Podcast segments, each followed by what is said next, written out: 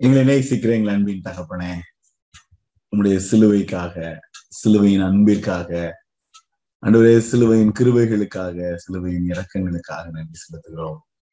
இப்படிப்பட்ட நாட்களில எங்களுக்காக சிலுவையில அன்றுவரே நீ சகித்த எல்லா காரியங்களுக்காகவும் உள்ளத்தினாலத்திலிருந்து நன்றி செலுத்துகிறோம். அன்றுவரே சிலுவையை தியானித்து இன்னும் உம் அண்டையில நெருங்கி நிற்பதற்கு இந்த ஆண்டு இந்த காலத்துல நீங்கள் கொடுத்த இந்த தருணங்களுக்காக உள்ளத்தின் ஆழத்திலிருந்து நமக்கு நாங்கள் நன்றி செலுத்துகிறோம் தகப்பன. எவ்வளவாய் நீர் எங்களை நேசித்து எங்களை பலப்படுத்தி எங்களை உமக்குள்ள அன்றுவரே உண்மையுள்ள உம்முடைய பிள்ளைகளாக சீடர்களாக நீர் எங்களை உருவாக்கி வருகிறதற்காக நன்றி செலுத்துகிறோம் தகப்பன. இந்த நாளிலும் உம்முடைய பரிசுத்த சமூகத்தில் உம்முடைய பிள்ளைகளாக ஒரு மனதோடு நிற்கிறோம் சுவாமி. நிறைங்களோடு பேசும் எங்கள் மத்தியில அன்று நீர் இடைபடும்படி அன்றுவரே நீர் எங்களை பலப்படுத்தும்படி உற்சாகப்படுத்தும்படி வழி நடத்தும்படி பாதப்படியில தாழ்த்தி ஒப்புக் கொடுக்கிறோம். இயேசுவின் நாமத்தில் ஜிபிக்கிறேன். நல்ல பிதாவே. ஆமேன். ஆமேன். ஆண்டவருக்கு ஸ்தோத்திரம். இந்த நாளிலையும் தொடர்ந்து அவருடைய பாதத்துல இணைந்து நிற்கும்படியாக ஆண்டவர் கொடுத்த இந்த தருணத்திற்காக ஆண்டவருக்கு நன்றி செலுத்துவோம். திருச்சபையின் ஒழுங்கின்படி திருச்சபையின் வரலாற்றுல இந்த வாரம் வந்து ரொம்ப மிக மிக முக்கியமான வாரம். நேற்று தினத்துல குருத்தோலை ஞாயிறாக ஆசிரித்தோம். வருகின்ற வாரம் உயிர்த்தெழுந்த திருநாள். ஆகவே குருத்தோலை ஞாயிறிலிருந்து இந்த உயிர்த்தெழுந்த திருநாள் வரைக்கும் உள்ள இந்த நாட்கள் வந்து ஆண்டவர் சிலுவை பாடுகளுக்கு முன்னதாக அவர் சென்ற பாதையில் அவர் சந்தித்த அவர் செய்த அநேக காரியங்கள் அந்த நாட்கள்ல விசேஷமாக தியானிப்பது உண்டு. நம்முடைய தியானம் இந்த நாற்பது நாட்களும் சிலுவை சிலுவையை சுற்றியுள்ள வசனங்கள் அப்படின்னு தியானிச்சுட்டு இருக்கிறோம். ஆனால் இந்த இந்த வாரத்துல நடந்த சம்பவத்திற்கும் இந்த வாரத்துல நம்ம தியானிக்கிற வசனங்களுக்கும் யதார்த்தமாகவே சில தொடர்புகள் இருக்கிறது. அந்த அதை நம்ம புரிந்து கொள்வதற்கு கத்த நமக்கு கிருபை தருவார் என்று சுவாசிக்கிறேன். இந்த நாள்ல நம்ம தியானிக்கும்படியாக எடுத்துக்கொண்ட வேத பகுதி வந்து எபிரேயர் எழுதின நிருபம் ஆறாம் அதிகாரம் ஆறாம் வசனம். மறுதளித்து போனவர்கள் தேவனுடைய குமாரனை தாங்களே மறுபடியும் சிலுவையில் அறைந்து அவமானப்படுத்துகிறபடியால் மனம் திரும்புவதற்கு ஏதுவாய் அவர்களை மறுபடியும் புதுப்பிக்கிறது கூடாத காரியம். எபிரேர் நிருபத்தை எழுதினவர் ரொம்ப ஆழமான சத்தியங்கள் ரொம்ப ஆழமான கருத்துக்கள். எப்படி ஒரு ரோமர் வந்து பவுல் எழுதும் பொழுது அநேக சித்தாந்தங்கள் அதுக்குள்ள அடங்கியிருக்கும். அதே போல இதுவும் வந்து அப்படிப்பட்ட சித்தாந்தங்கள் அடங்கி ஆழமான கருத்துக்களுடையது. நம்ம நேற்று தின செய்தி நீங்க ஞாபகம் இருக்கும்னு நினைக்கிறேன். மகா பிரதான ஆசாரியர் அப்படின்னு பொழுது எப்படியே ஐந்தாம் அதிகாரத்துல அது சொல்லப்பட்டுச்சு. அப்போ அதனுடைய ஆழம் என்ன? ஆண்டவரே சிலுவையின் வழியாக கடந்து செல்லும் பொழுது அந்த கடினமான அந்த பலத்த சத்தத்தோடு கண்ணீர் விட்டு அழுகிற அவ்வளவு ஒரு கடினமான அந்த பாதையில ஆண்டவர் கடந்து போனார். அந்த வேதனையின் வழியாக கடந்து போனார். அவ்வளவு பாடுகளின் வழியாக போயும் அவர் வந்து பாவமில்லாத பரிசுத்தராயிருந்தார். நிறைய காரியங்கள் இருக்கிறது. இன்றைக்கு இந்த வசனம் இந்த ஆறு ஆறுல பார்க்கும் பொழுது அதனுடைய முந்தைய வசனங்களுக்கு நம்ம வந்து அதனுடைய பேக்ரவுண்ட் பார்க்கணும். நேரம் அந்த வசனத்தை மட்டும் நேரடியா மறு நேரடியாக மறுதளித்து போனவர்கள் அப்படின்னு எடுத்தோம்னா கொஞ்சம் வந்து ஆஹ் பயமா இருக்கு. ஆனா ரெண்டாம் வசனத்துல பாத்தீங்க அப்படின்னா உங்களுடைய அஸ்திபாரத்தை மறுபடியும் போடாமல் பூரணர் ஆகும்படி கடந்து போவோமாக அப்படின்னு அதை சொல்லியிருப்பார்.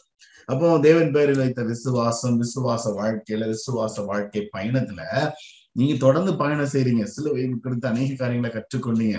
நீங்க கற்றுக்கொண்டதன் அடிப்படையில அது பூரணராகும்படி நீங்க வந்து தொடர்ந்து பயணம் செஞ்சுட்டு போயிட்டே இருக்கணும். நடுவுல வந்து அது இதுன்னு குழப்ப கூடாது அந்தந்த காரியங்களை கேட்கும் பொழுது உங்களிடத்துல பல விதமான எண்ணங்களும் குழப்பங்களும் அல்லது விசுவாசத்தை விட்டு விலகுகிறதுக்கான மனப்பக்குவங்களும் உங்களுக்குள்ள வரவே கூடாது. அப்படிங்கிறது அதனுடைய அடிப்படையான காரியம். தேவனுக்கு சித்தமானால் இப்படியே செய்வோம். ஏன்? நான்காம் வசனத்தில் சொல்லப்படுகிறது ஒரு தரம் பிரம பிரகாசிப்பிக்கப்பட்டும் பரம ஈவை ருசி பார்த்தும் பரிசுத்தாவியை பெற்றும் தேவனுடைய நல் வார்த்தையும் இனி வரும் உலகத்தின் உலகத்தின் பலகன் பலனையும் ருசி பார்த்தும். அப்போ இதுல சொல்லப்பட்ட ஒவ்வொரு காரியம் எப்படின்னா ஒரு தரம் பிரகாசிப்பிக்கப்பட்டது அப்படிங்கும் போது அழைத்தவர் உண்மையுள்ளவர். ஒரு தரம் நான் ஆண்டவரை ஏற்றுக்கொண்டேன். அந்த பிரகாசத்துக்குள்ள வந்துட்டேன் அப்படின்னா அது மெய்யானது. அதை நான் வந்து அணைச்சு போடுறது வந்து அது நல்ல காரியம் கிடையாது. பரம ஈவு. எபிரே ஐ மீன் எபிசி இரண்டாம் அதிகாரத்துல வாசித்தபடி இந்த ரட்சிப்புங்கிறது நமக்கு கிடைக்கப்பட்ட பரம ஈவு. தேவனுடைய ஈவு. அப்போ அதை நம்ம ருசி பார்த்திருக்கிறோம். ரைட் கர்த்த நல்லவர் என்பதை ருசித்து பாருங்க அப்ப நம்ம ருசி பார்த்திருக்கிறோம். இதனுடைய ஆழம் நமக்கு தெரியும். அவருடைய அன்பு தெரியும். அவருடைய நோக்கம் தெரியும். அப்போ நான் தொடர்ந்து பயணம் செய்ய அழைக்கப்படுகிறேன். இதெல்லாம் நான் உணர்ந்தும் ருசி பார்த்தும் இதெல்லாம் எனக்குள்ள காணப்பட்டும் மறுதளித்து போனவர்கள். அங்க ஒரு எச்சரிக்கை இதுக்குள்ள இருக்கிறது. சிலுவை சிலுவை. நாற்பது நாட்களும் சிலுவை பாடுகளும் நம்ம நிறைய காரியங்களை தியானிச்சிட்டோம். அநேக நேரங்கள்ல ஆறுதலான வசனங்கள் அநேக நேரங்கள்ல நம்மளை உற்சாகப்படுத்துகிற நம்முடைய கஷ்டங்கள்ல இருந்து நம்மளை வந்து தூக்கி எடுக்கிற வசனங்கள். எஸ் உண்மைதான். எல்லாம் உண்மை. வசனம் எல்லாமே அது. ஆனா அதை மட்டுமே நம்ம தியானித்துட்டு இருக்க முடியாது. இன்னும் கொஞ்சம் டோஸை வந்து கொஞ்சம் இன்க்ரீஸ் பண்ணணும். ரைட் நம்ம சிலுவைக்கு அருகில வரும் பொழுது அந்த ஸ்பீடை வந்து ஆக்சுவலா இன்னும் கொஞ்சம் வந்து கொஞ்சம் ஹெவியாக்கணும் நம்முடைய உணவு வந்து இன்னும் கொஞ்சம் கடினமான உணவுகள் உட்கொள்ள நம்ம கற்றுக்கொள்ள வேண்டும். அப்போ மறுதளித்து போனவர்கள் அப்படிங்கிற ஒரு வார்த்தை வரும்போது அப்படி நெஞ்ச பிடிக்க வேண்டியிருக்கு. இது என்ன அப்படின்னா இந்த இடத்துல ரொம்ப ஆழமான ஒரு கருத்து சொல்லப்பட்டிருக்கிறது. இப்படிப்பட்டவங்க குமாரனை தேவனுடைய குமாரனை தாங்களே மறுபடியும் சிலுவையில் அறைந்து அவமானப்படுத்துகிறபடினால். இப்போ ஒரு பிள்ளை இருக்குன்னா தாய் தகப்பன் அடிக்கடி சொல்றது என் பிள்ளைன்னு சொல்றதுக்கு வெக்கமா இருக்கு அப்படின்னு சொல்லி திட்டுவாங்க சில நேரம் ரைட் இட்ஸ் நார்மல் எல்லார் வீட்லயும் நம்ம அப்படி திட்டு வாங்கிப்போம். எல்லாரும் வாங்குறதுதான். அவமானப்படுத்துகிறதுங்கிறது வந்து தாங்களே பண்ற தப்புனால போய் பண்ற ஒரு ஒரு கஷ்டமான ஒரு அவலமான நிலைமை. ஆனா அப்படி இருக்கிறவங்க மனம் திரும்புவதற்கு எதுவாய் மறுபடியும் புதுப்பிக்கிறதுங்கிறது கூடாத காரியம் அப்படின்னு எபிரேயர் எழுதினவர் வந்து குறிப்பிடுகிறார். ரொம்ப ஒரு ஒரு கஷ்டமான ஒரு சூழ்நிலை. ஞாயிற்றுக்கிழமை பவனியாக குருத்தோலை ஞாயிறு என்று ஆண்டவர் எருசலேமுக்குள்ள பிரவேசித்தார். அதுக்கப்புறம் பாத்தீங்கன்னா பெத்தானியாவுக்கு போனார் அங்க ரா தங்கினார் அப்படின்னு சொல்லப்பட்டிருக்கோம். இருபத் மா மத்திய இருபத்தி ஒன்றாம் அதிகாரம் மார்க் பதினொன்றாம் அதிகாரத்துல எல்லாம் பாத்தீங்க அப்படின்னா இந்த குருத்தோலை ஞாயிறு சம்பவம் நடந்து முடிந்த பின்பு அந்த அடுத்த நாள் அதான் இன்றைக்கு திங்கக்கிழமை ரைட் இந்த அடுத்த நாள்ல நடந்த சம்பவங்கள் அப்படின்னு சொல்லப்படும் பொழுது அங்க ஒரு சில காரியங்கள் அதுல குறிப்பிடப்பட்டிருக்கு. ரெண்டு காரியங்கள் இந்த நேரத்துல நான் ஞாபகப்படுத்த விரும்புகிறேன். அப்போ மறுநாள்ல பெத்தானியாவில இருந்து புறப்பட்டு அவருக்கு பசி உண்டாயிட்டு. அப்ப என்ன பண்ணாரு? இலைகள் உள்ள ஒரு அத்தி மரத்தை தூரத்துல கண்டு ஏதாவது கிடைக்குமான்னு அங்க போய் பார்க்க வந்தா அங்க வந்து அதனிடத்துல இலைகள் இல்லாமல் வேற ஒன்றையும் காணவில்லை. அப்போ ஆண்டவர் வந்து பதினான்காம் வசனத்துல சொல்லுவாரு இயேசு அதை பார்த்து இது முதல் ஒரு காலம் ஒருவனும் உன்னிடத்தில் கனியை புசியாது இருக்கிறவன் என்றான். சீஷர்கள் அதெல்லாம் கேட்டுட்டு இருந்தாங்க அதே அதிகாரத்துல கொஞ்ச நேரம் கழிச்சு பாத்தீங்கன்னா அடுத்த நாள் அங்க வரும் பொழுது பேது ஞாபகப்படுத்துவா ரவி நீங்க நேத்து சொன்னீங்களே அத்திமரம் சுத்தமா பட்டு போச்சு. ஒரே நாள்ல ஒண்ணும் இல்லாம போச்சு. நீங்க நேத்து தான் சொன்னீங்க இலைகள் எல்லாம் இருக்கு பாக்குறதுக்கு பார்வைக்கு சூப்பரா இருக்கு பார்வைக்கு இன்பமா இருக்கு. ஆனா கனி இல்ல ஒண்ணுமே இல்லைன்னு சொன்னீங்க. அது முழுமையாக பட்டு போயிருச்சு அப்படின்னு சொன்ன ஒரு சூழ்நிலை அந்த இடத்துல காணப்படுகிறது. இது வந்து இதே நாள்ல சிலுவை பாடுகள் ஆண்டவர் கடந்து செல்லும் பொழுது நடந்த ஒரு சம்பவம். உண்மையாக நடந்த சம்பவம். மார்க் மீன் பதினோராம் அதிகாரம் மத்திய இருபத்தி ஒன்றாம் அதிகாரம் லூக்கா பத்தொன்பதாம் அதிகாரத்துல நீங்க போய் வாசித்து பாருங்க. அதனுடைய பின்னணி சொல்லப்பட்டிருக்கும் ஆண்டவர் வந்து அந்த நாள்ல நடந்த சம்பவம் அப்படின்னு பார்க்கும் பொழுது அதனுடைய அதனுடைய கருத்தை நம்மளால அதை புரிந்து கொள்ள முடியும். ரைட் அப்போ மன திரும்பாம போயிட்டா அல்லது மறுதளித்து போனவர்கள் இன்றைய வசனத்தின் அடிப்படையில பார்க்கும் பொழுது அவங்க மனம் திரும்புகிறது அப்படிங்கிறது வந்து கடினமான காரியம். அப்போ அங்க வந்து ஆண்டவருடைய சில இப்படிப்பட்ட அதிரடியான சில நியாய தீர்ப்புகள் அப்படிங்கிறது உண்மை. இதெல்லாம் கிடையாதுங்க. அதெல்லாம் ஆண்டவர் அன்புள்ளவரு. அப்படிலாம் கிடையாது. ஒண்ணும் நடக்காது. அப்படின்லாம் சொல்லிட்டு நம்ம யதார்த்தமா இருக்க முடியாது. இஷ்டம் போல நம்ம வாழவும் முடியாது. சிலுவைக்கு அருகில வரும் பொழுது சிலுவை எடுத்துட்டு போக கற்றுக்கொள்ளும் பொழுது என்னுடைய ஆணத்தை நான் உணரும் பொழுது இதை நான் இதே என்னுடைய மனதுல எப்பொழுதுமே வைத்திருக்க வேண்டும். லூக்கா பதினெட்டாம் அதிகாரத்துல பாத்தீங்க அப்படின்னா எஸ் லூக்கா பதினெட்டாம் அதி பதிமூன்றாம் அதிகாரம் நினைக்கிறேன். லூக்கா பதிமூணுல வந்து அந்த ஆண்டவர் யா பதிமூன்று பதிமூன்று ஆறுல இருந்து ஏழு பாத்தீங்க அப்படின்னா அதுல ஒரு ஓம சொல்லப்பட்டிருக்கும் அப்போ ஆண்டவர் வந்து சொல்லுவார் ஒரு திராட்சை தோட்டத்தை நாட்டி அதுல அத்தி மரத்தை நட்டுருந்தா அதுல கனியை தேடும் பொழுது அங்க ஒண்ணும் காணல. அப்போ அங்க இருந்த அந்த திராட்சை இந்த தோட்டக்காரர் வந்து அங்க என்ன சொல்லாருன்னா இத வந்து மூன்று வருஷமா தேடி வரைதான் உன்னையும் காணவில்லை. அதனால வெட்டி போடு அப்படின்னு சொல்லும் பொழுது ஐயா இந்த வருஷம் இருக்கட்டும். இந்த ஒரு வருஷம் இருக்கட்டும் நான் சுற்றிலும் கொத்தி எரு போடுவேன். கனி கொடுத்தா சரி. கொடாவிட்டால் இனிமேல் அதை வெட்டி போடலாம் என்றான். ரைட் வாய்ப்புகள்ங்கிறது வந்து இன்னும் ஒரு வருஷம் யா அப்படிங்கிறது கொடுக்கப்படுகிறது. ஒரு கட்டத்துல. ஆனால் அந்த ஒரு வருஷம் அப்படிங்கிறது வந்து இன்னொரு கட்டத்துல பார்க்கும் பொழுது இது இந்த அத்திமரம் தான் அந்த அத்திமரம் இன்னொரு கட்டத்துல பார்க்கும் பொழுது அதிரடியா அடுத்த நாளே பட்டு போகிற நிலைமை. ரைட் இது கேட்கறது கொஞ்சம் பயமா இருக்குல்ல? ஆண்டவருடைய சிலுவை பாடுகளின் வழியா கடந்து போகும் பொழுது அந்த நாட்கள்ல நடந்த சம்பவம். கனி இல்லை. வெளியில பார்க்க எல்லாம் இருக்கு அற்புதமா இருக்கு அழகா இருக்கு. நான் அதை செய்யறேன் இதை செய்யறேன் இது வந்து சடங்காச்சாரமாக இந்த இடத்துல அதனுடைய பின்னணி வேற எதுவுமே இல்லை.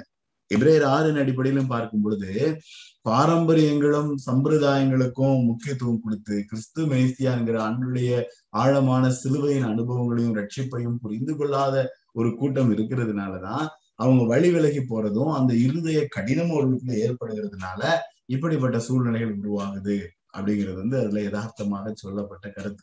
ஆஹ் எப்ரேயர் ஆறு ஏழாம் வசனம் எட்டாம் வசனத்துல பாருங்க.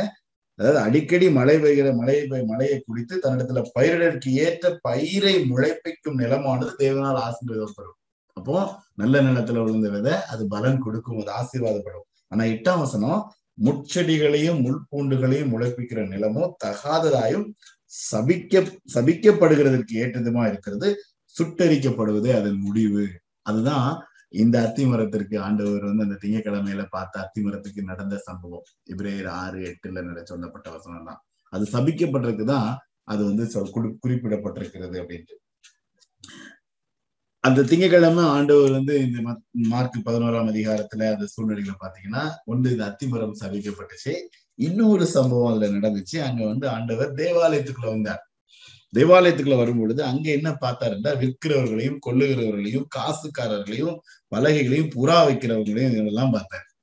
அவங்களெல்லாம் பார்த்துட்டு உடனே ஆண்டவர் வந்து ரொம்ப கோவப்படுவார். எல்லாத்தையும் கவிழ்த்து போட்டு என்னுடைய வீடு எல்லா ஜனங்களுக்கும் ஜப வீடு என்னப்படும் என்று எழுதியிருக்கவில்லையா?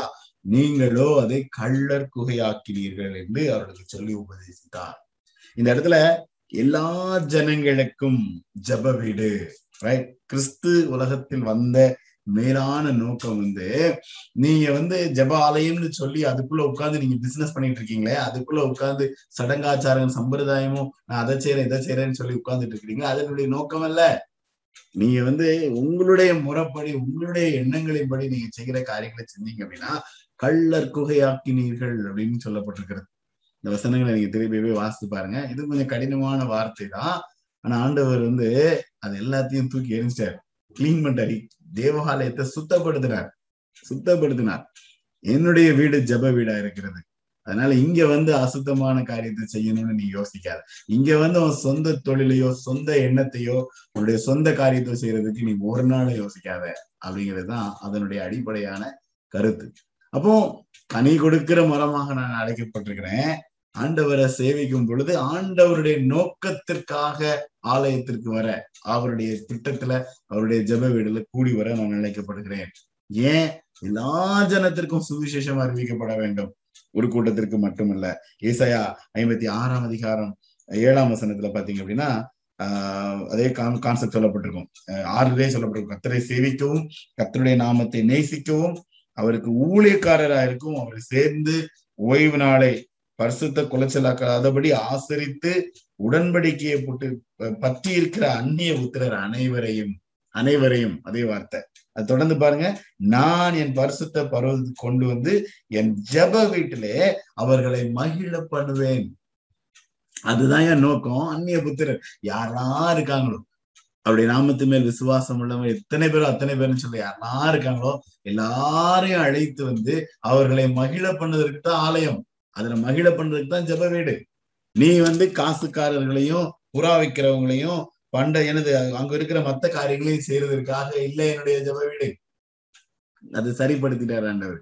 நீ செட்டில் உட்கார்ந்துட்டு நீ எதையோ பண்ணிட்டு இருக்காத. அங்க யார் யாரெல்லாமோ வருவாங்க. அந்நிய புத்திரர்கள் எல்லா ஜனங்களும். அங்க வந்து அவர்களை மகிழ பண்ணுகிறேன். அதுதான் நோக்கம். அதற்கு தான் அழைக்கப்பட்டிருக்கிறீர்கள் அப்படிங்கிறது வந்து அதுல உறுதிப்படுத்தப்படுகிறது. அப்போ ஆஹ் எப்ரேயர் ஆறு ஆறு.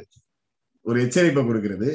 சிலுவையில மறுபடியும் ரைட் தாங்களே மறுபடியும் சிலுவையில் அரைந்து அவமானப்படுத்துகிறபடியால்.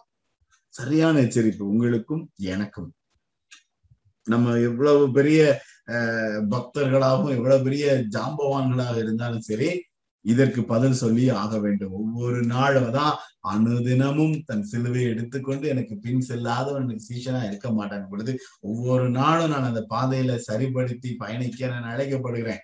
பூரணமாகிறதற்காக தான் சொல்லப்படுகிறது. பூரணராகும்படி கடந்து போவோமாக.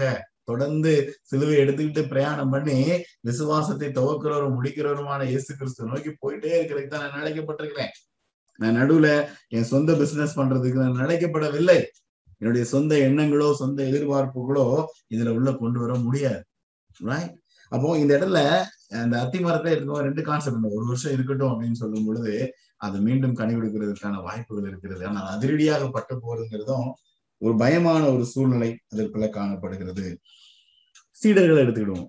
இதே திங்கக்கிழமை ஆண்டவர் பக்கத்துல இருந்த சீடர்கள்ல ரெண்டு பேர். பேதுரு யூதாஸ் காரியத்து ரெண்டு பேரோட நிலைமையும் பாருங்க.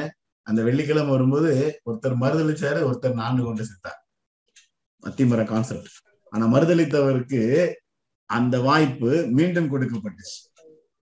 அந்த பேதர் தான் பெரிய பிஷப்பா ஆண்டவருக்குன்னு பெரிய காரியங்களை சாதிச்சார். மறுதளிச்சவர். ஆனால் இன்னொருத்தர் நான்கு கொண்டு செத்தார். அதிரடியான அதிரடியான தீர்ப்பு. மறுதளித்து போனவர்கள் மறுபடியும் சிலுவையில் அறிகிற அந்த சூழ்நிலை அப்படின் பொழுது அவர்களை மறுபடியும் புதுப்பிக்கிறது கூடாத காரியம். அது கூதாஸ் காரியத்து அவங்களை மறுபடியும் புதுப்பிக்கிறது அப்படிங்கிறது வந்து கூடாத காரியம். ஆனா பேதுருவை புதுப்பிக்கிறதுங்கிறது வந்து கூடுகிற காரியம். ஏன்? அந்த மனநிலை.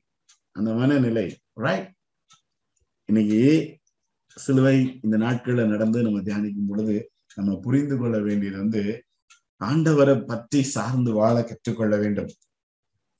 யோவான் பதினைந்து ஐந்து. என்னிலே நிலைத்திருங்கள். நம்ம இயேசுவின் சீடர்கள் இயேசுவின் நண்பர்கள் இது வந்து நம்ம ஒரு பெரிய லோகோவா வச்சு ரொம்ப அழகா நம்ம வந்து கொண்டாடி கொண்டிருக்கிறோம். ரைட் நம்மளுடைய அடிப்படையான சூழ்நிலை என்ன? பதினைந்து ஐந்து.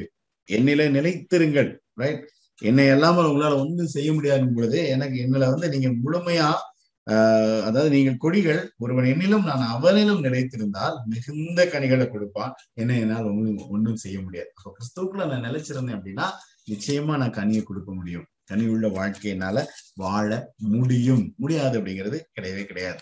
சங்கீதம் சங்கீதம் பத்தொன்பது. பத்தொன்பது வந்து அந்த கடைசி வசனங்களை பாத்தீங்க அப்படின்னா சங்கீதக்காரன் கதரும் பொழுது என்ன சொல்றாரு? துணிகரமான பாவங்களுக்கு அந்த அடியனை விலை விலக்கி காரும் அதுக்கு முன்னாடி சொல்லப்பட்ட வசனம் பனிரெண்டு தன் பிழைகளை உணர்கிறவன் யார்? மறைவான குற்றங்களுக்கு என்னை நீங்களாக்கும். பேதுரு தன் பிழையை உணர்ந்தார். உடனே ஐயோ அண்டவரே நீங்க சொன்னீங்க நான் மறுதளிச்சிட்டேன் பிழையை உணர்ந்தார். ஆனா யுதாஸ் காரியத்தை வந்து உணரவில்லை. ரைட் மறைவான குற்றங்களுக்கு என்னை நீங்களாக்கும். துணிகரமான பாவங்களுக்கும் அது அடியனை விலக்கி காக்கிறோம் அது எதுவும் என்னை வந்து ஆண்டு கொள்ள ஒட்டாதிரும். அப்பொழுது நான் உத்தமனாகி பெரும் பாதகத்துக்கு நீங்களாயிருப்பேன். அந்த பெரும் பாதகம் என்ன? அதுதான் அந்த அத்தி மரத்துக்கு நடந்த சம்பவம். ஒரே நாள்ல அதிரடியாக காய்ந்து போனது. பட்டு போயிடுச்சு பெரும் பாதகம். ரைட் ஆண்டுடைய பிள்ளைகள் சிலுவைக்கு அருகில் இருக்கிறோம். ஆண்டவர் நமக்கு பெரிய பொறுப்புகளை கொடுத்திருக்கிறார். இதே கான்செப்ட்ல பாத்தீங்கன்னா நூத்தி பத்தொன்பதாம் சங்கீதத்துல வாசித்தீங்கன்னா நிறைய ரெஃபரன்ஸ் இருக்கு. நூத்தி பதினாறாம் வசனம் நூத்தி பதினேழாம் வசனம் நூத்தி முப்பத்தி மூன்று வசனங்கள்லாம் நீங்க அப்புறம் டைம் இருந்துச்சுன்னா அப்புறம் வாசித்து பாருங்க. இதே கான்செப்ட் தான். ஆண்டவரை நெருங்கி வர வேண்டும் அப்படின்னு. ஆனா இன்னைக்கு நான் வந்து இந்த ரெஃபரன்ஸ்ல வந்து உங்களுக்கு நான் போட்டது வந்து சங்கீதம் ஐம்பத்தி ஒன்று பனிரெண்டாம் வசனம். என்ன போட்டிருக்கு? உமது ரட்சணியத்தின் சந்தோஷத்தை திரும்பவும் எனக்கு தந்து உற்சாகமான ஆவியனை தாங்கும்படி செய்யும். தாவிதுடைய வாழ்க்கை. அவரும் விழுந்தாரு. பாவிதான். பயங்கரமான பாவத்துல விழுந்தாரு. ஆனால் திரும்பவும் உயிர்ப்பிக்கப்பட திரும்பவும் மனம் திரும்ப திரும்பி ஆண்டவருக்காக வாழ்கிற அப்படிங்கிற அர்ப்பணிப்பு அந்த இடத்துல காணப்பட்டுச்சு. அவருடைய கதறல் அதுவாதான் இருந்துச்சு. தன்னுடைய பாவத்தை அறிக்கைட்டு ஆண்டவர்கிட்ட கெஞ்சினதுதான் ஆண்டவரை எனக்கு கிருபையை தாங்க அப்படின்னு கெஞ்சினதுதான். சங்கீதம் ஐம்பத்தி ஒன்று. நம்ம தொடர்ந்து வாசித்துக்கிட்டே இருக்கிறோம். அப்போ அந்த உங்களுடைய ரட்சணத்தின் சந்தோஷத்தை எனக்கு திரும்பவும் தந்து உற்சாகமான ஆவி என்னை தாங்கும்படி செய்யும். அது தாவிதனுடைய ஜபமாக விண்ணப்பமாக காணப்பட்டுச்சு. இப்ரேர் ஆறு ஆறுல இருக்கிற எச்சரிப்பின் சத்தம் எனக்கு பொருந்தும் நமக்கு பொருந்தும் எல்லாருக்கும் பொருந்தும். ரைட் மறுதளித்து போனவர்கள் அப்படிங்கிறது வந்து ஒரு கட்டத்துல அவங்க வந்து மனம் திரும்புவதற்கு அவர்களை மறுபடியும் புதுப்பிக்கிறதுங்கிறது வந்து கூடாத காரியமாயிரும் ஒரு கட்டத்துல. அது எப்போங்கிறது தெரியல. எனக்கும் தெரியாது நம்ம யாருக்குமே தெரியாது. ரைட் அந்த ஸ்டேஜ் அந்த அதிரடியான நிலைமைங்கிறது வந்து என்னைக்குங்கிறது தெரியல. இப்போ நமக்கு அது இன்னும் தெரியல இன்னும் தெரியல. வர்ற அன்னைக்கு பாத்துக்கலாம்யா இல்லைங்க. கூடாத காரியம்னு சொல்ற அந்த அவர நிலைமை எந்த நாள்ல நான் வந்து ஆயத்தமா இருக்க அழைக்கப்படுகிறேன்? அந்த நிலைமைக்குள்ள நான் தள்ளை விடப்பட போயிடக்கூடாது. அன்னுடைய சமூகத்துல தாழ்த்தி ஒப்பு கொடுப்போம். நல்ல இடத்துல மழையை குடித்து தன்னத்துல பயிர்களுக்கு ஏற்ற பயிரை முளைப்பிக்கும் நிலமானது தேவனால் ஆசீர்வதிக்கப்படும். அது ஆறு ஏழு. அந்த தேவனால் ஆசீர்வதிக்கப்பட்ட அந்த வாழ்க்கை எனக்கு வேணும் ஆண்டவர் எனக்கு கேட்போம். அதுக்கு அடுத்த சூழ்நிலையில சொல்லப்பட்ட அந்த கடினமான சூழ்நிலை எனக்கு வேண்டாம் ஆண்டவரேன்னு சொல்லி ஒப்பு கொடுக்க நம்ம அழைக்கப்படுகிறோம் இந்த நாட்கள்ல ஒவ்வொரு நாளும் ஆண்டவர் சிலுவைக்கு முன்னாடி போகும் போறதுக்கு முன்னாடி நடந்த சம்பவங்களை வாசித்து பாருங்க. இன்னைக்கு மார்க் பதினோராம் அதிகாரம் அல்லது மத்திய இருபத்தி ஓராம் அதிகாரம் வாசித்து பாருங்க. அந்த சூழ்நிலைகள் நமக்கு புரியும். அந்த எச்சரிப்பின் சத்தம் நமக்கு கேட்கப்படும். அந்த இடத்துல அர்ப்பணிப்போம். சிலுவைக்கு அருகில நம்மளை காத்து கொள்ள அந்த பெரும் பாதகத்துக்கு என்னை விலக்கி பாதுகாத்துக் கொள்ளும் சொல்லி ஒப்பு கொடுப்போம் கத்த நம்மளை ஆசீர்வதிப்பார். ஜெபம் செய்வோம். அன்பின் ஆண்டு நன்றி செலுத்துகிறோம் ஐயா.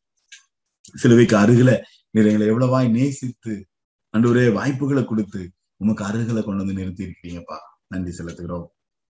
தகப்பன எங்களுடைய தனிப்பட்ட அன்றுவரே பாவங்கள் அல்லது தனிப்பட்ட உமக்கு பிரியமில்லாத காரியங்கள் எங்களுடைய ஆசீர்வாதத்துக்கு குறைச்சலாக காணப்படாதபடி பூரணராகும்படி சிலுவையில நாங்கள் இன்னும் தொடர்ந்து வெற்றி சிறக்க எங்களுக்கு கிருபையை தாங்க நாங்கள் மனிதர்கள். அன்றுவரே எங்களுக்கு சுய எங்களுடைய பலத்தினாலேயோ எங்களுடைய எண்ணத்தினாலோ எங்களால் இதை சாதிக்க முடியாது. ஆனால் அந்த உடைய ரட்சணத்தின் சந்தோஷத்தை திரும்பவும் எங்களுக்கு தந்து எங்களை உயிர்ப்பிக்கும்படி எங்களை வழிநடத்தும்படி உடைய கரத்துல கெஞ்சி நிற்கிறோம்.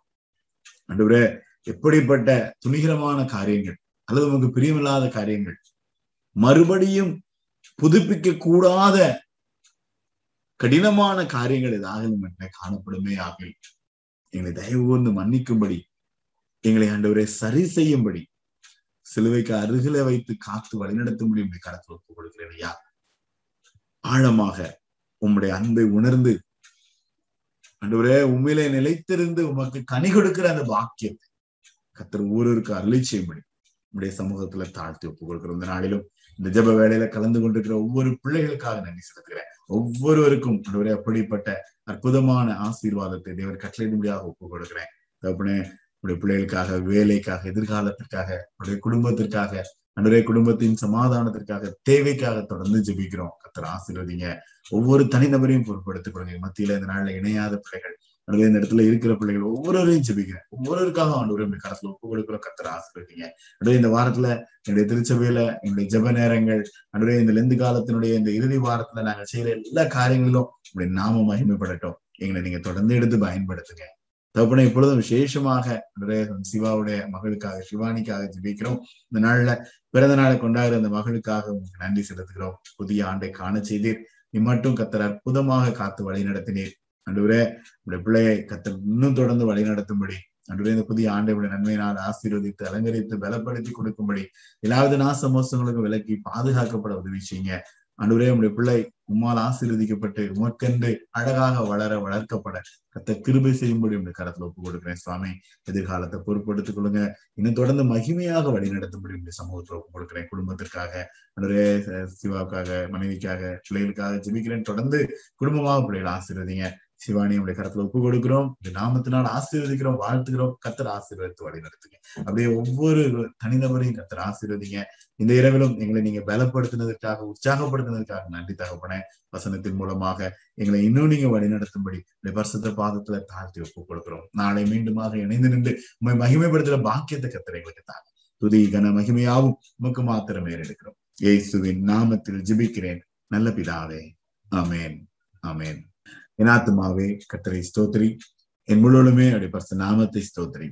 என் ஆத்துமாவே கத்தரை ஸ்தோத்திரி. கத்த செய்த சகல உபகாரங்களையும் மறவாதே. ஆமேன். ஆமேன்.